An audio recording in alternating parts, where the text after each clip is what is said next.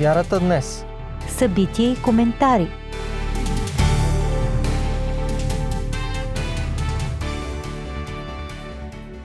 Здравейте, уважаеми слушатели! Днес в предаването ще продължим с темата от миналия път. А именно бегалците от войната в Украина. Броят им се увеличава с всеки изминал ден и милиони вече са прогонени от домовете си. И за да запазят живота си, те напускат бързо страната си, напълно неподготвени за бъдещето. Не знаят къде отиват, нито как ще бъдат посрещнати.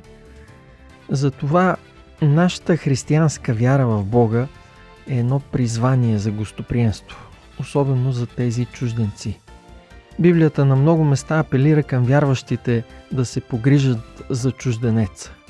Защото в крайна сметка никой не знае дали утре сам той няма да изпадне в подобно положение, да бъде изгнанник и да има нужда от помощ и от гостоприемство. В предаването Вярата днес ще споделим с вас едно кратко интервю с Антония Айтова. Тя е човек, чиято християнска вяра е пример как да търсим и намираме случаи да помагаме в това време на война, това време на човешко страдание.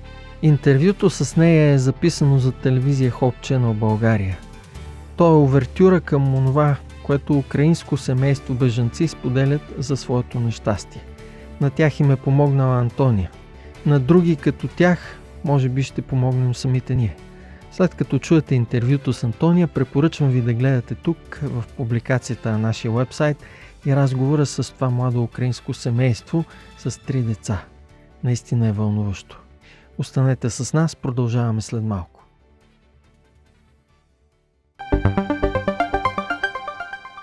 Пестеливи на думи, богати на смисъл. Историите в библейски нюсвит.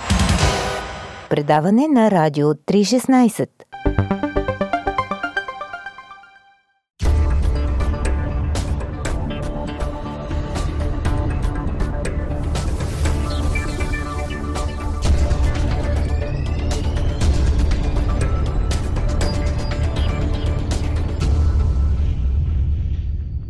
Тони, здравей! Здравей!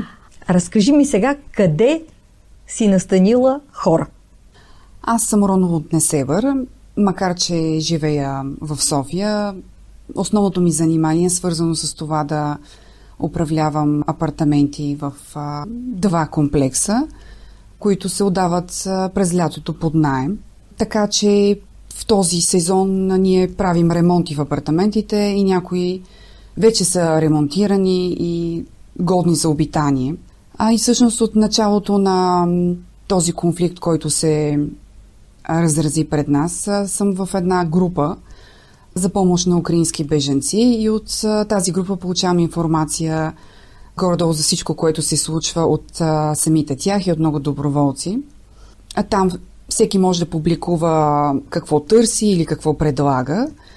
И всъщност по този начин с мен се свърза Мария, така се казва жената от Украина. И една а, сутрин те ме чакаха на правилното място. Бяха с една не много голяма кола, а, майка, баща, три деца, три момчета. И тъщата. Тъщата. Видях едни хора, които бяха просто видимо много изморени. Казаха, че са пътували 3 или 4 дена посмачкани буквално и дрехите и така физически. Mm-hmm. Разбира се, оплашени. След това нали, споделиха на какво са били свидетели последните дни преди да тръгнат.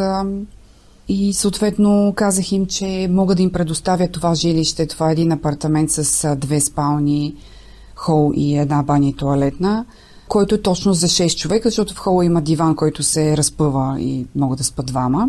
Бях много впечатлена, когато и показвах с какво могат да разполагат в апартамента, че има всичко необходимо за готвене. Те са по принцип така оборудвани с всички домакински пособия.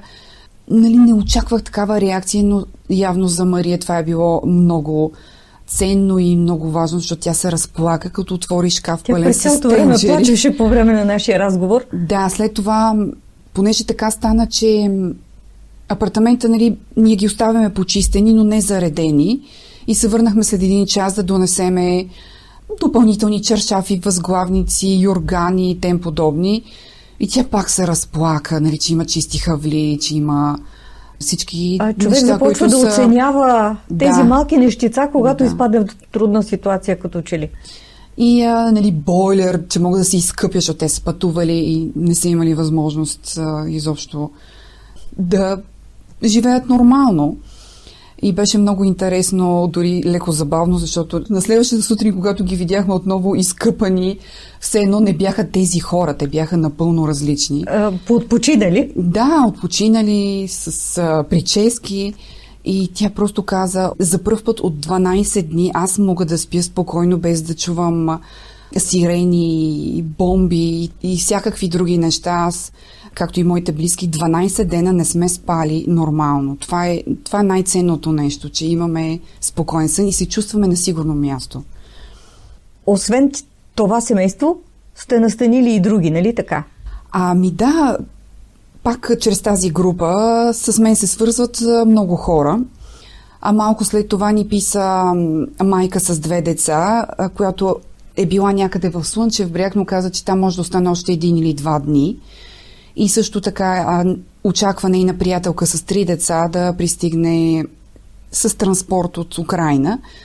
И ние откликнахме, защото каза, че нямат възможност да плащат найем. Тоест, аз в моята обява в тази група изрично написах, че искам да насня хора, които нямат възможност да плащат найем, тъй като има такива, които си казват, ние пък искаме нещо под найем, mm-hmm. да си заплащаме за това. А тук е може би въпроса за онези прословути 40 лева, за които много българи реагираха твърде остро.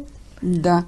А тези средства са предназначени за хотели, които имат ресторант, защото е предвидено да се извършват проверки за това, че ресторанта работи и хората се хранят в този ресторант.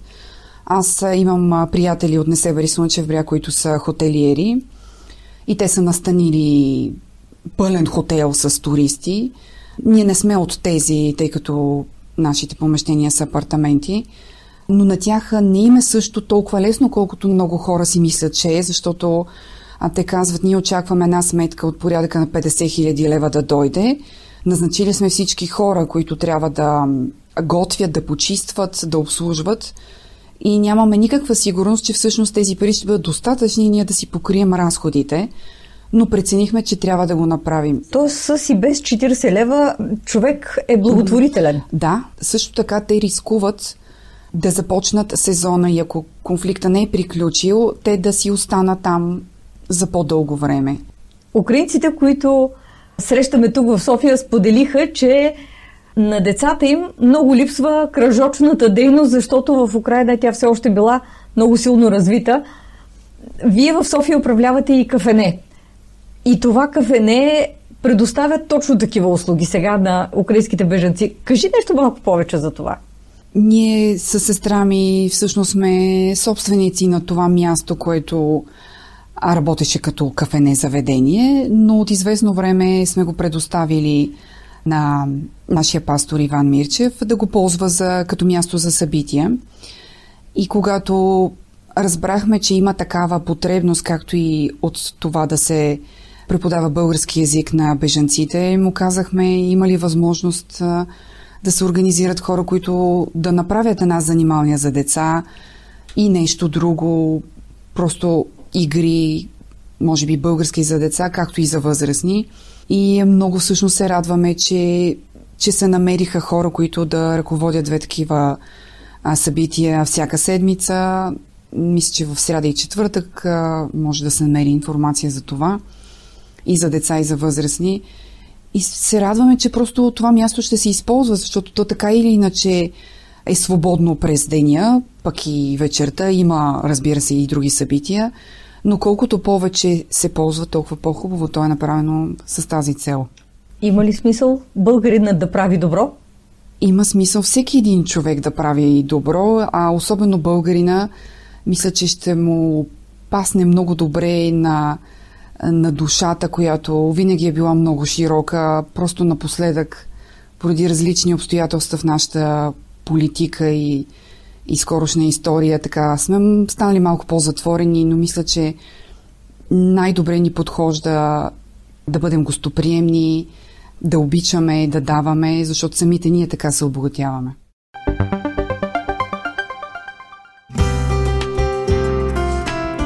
Семейство, любов, ценности, проблеми, всичко това в семейното предаване на Радио 316 по Пантофи.